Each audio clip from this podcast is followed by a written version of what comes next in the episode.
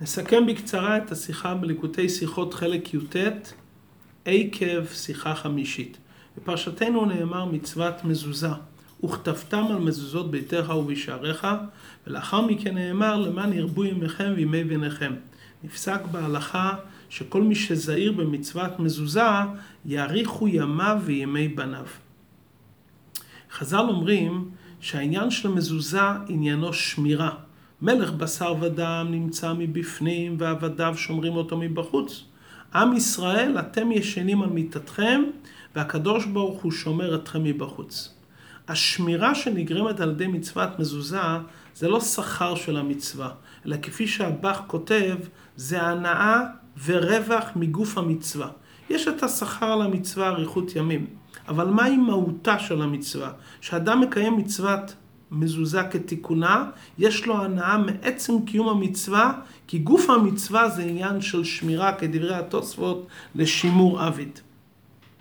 הנקודה הזו, שמצוות המזוזה במהותה עניינה שמירה, זה לא כמו שאר המצוות שאדם מקיים מצווה ואולי יש לו איזה כוונה צדדית, כמו שקטנים וילדים מקיימים מצוות עם כוונות צדדיות, שגם זה צריך לקיים כפסק דין חז"ל, לעולם יעסוק אדם בתורה ומצוות שלא לשמה, שמתוך שלא לשמה יבוא לשמה.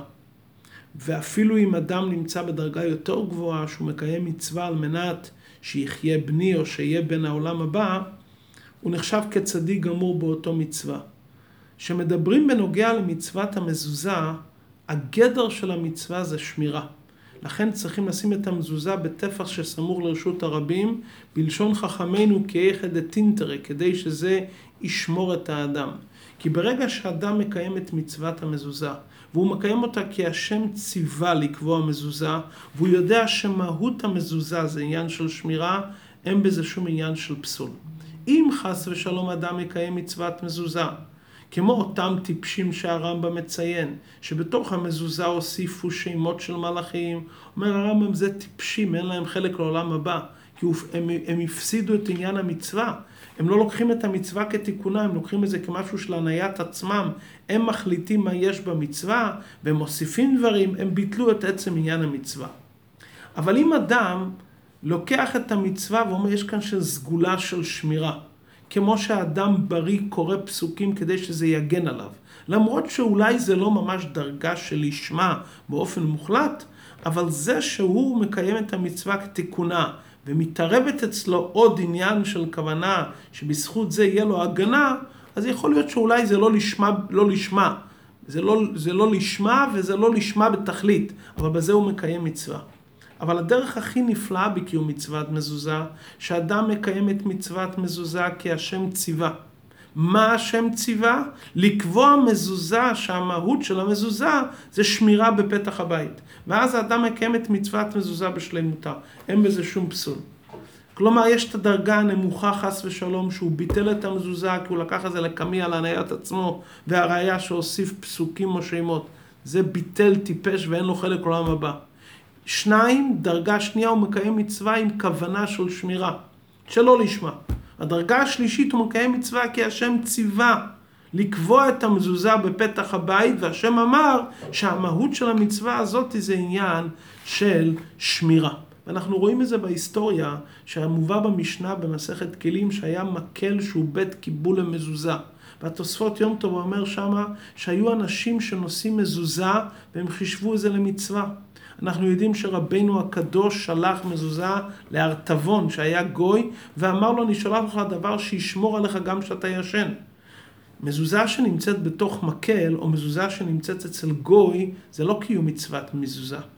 אבל מכיוון שהמזוזה שנמצאת בתוך המקל זה לא במקום המזוזה שיש בפתח.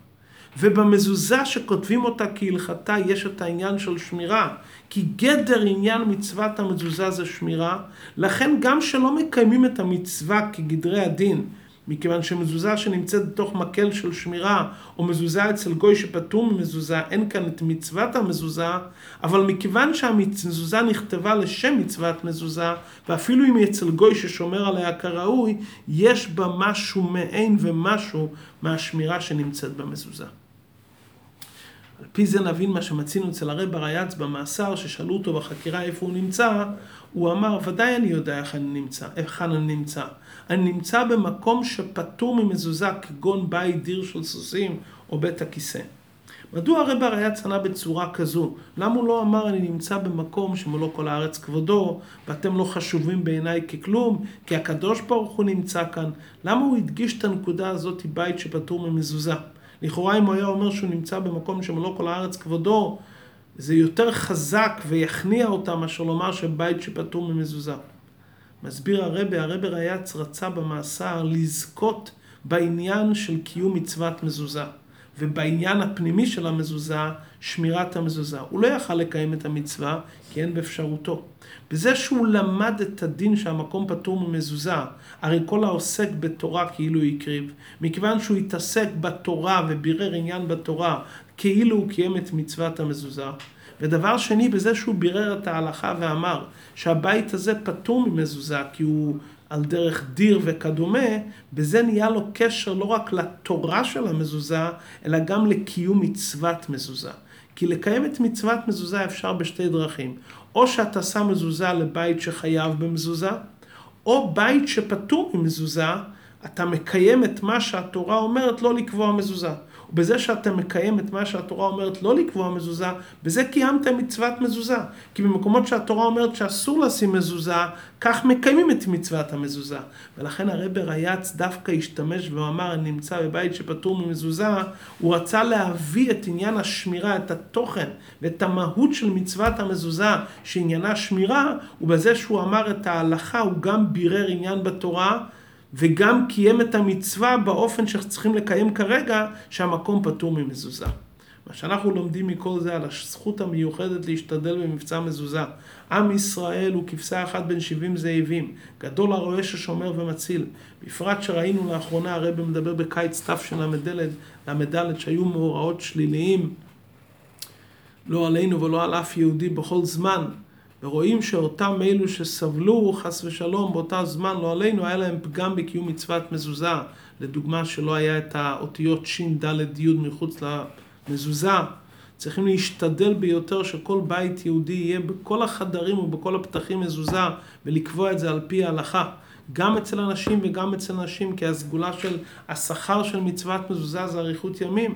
אומרת הגמרא, נשים לא צריכות חיים, בפרט שהאישה הרי יעקר את הבית, מותר לה לדאוג שהבית יהיה כראוי, ולכן העניין של שמירה קשורה עם כל יהודי באשר הוא.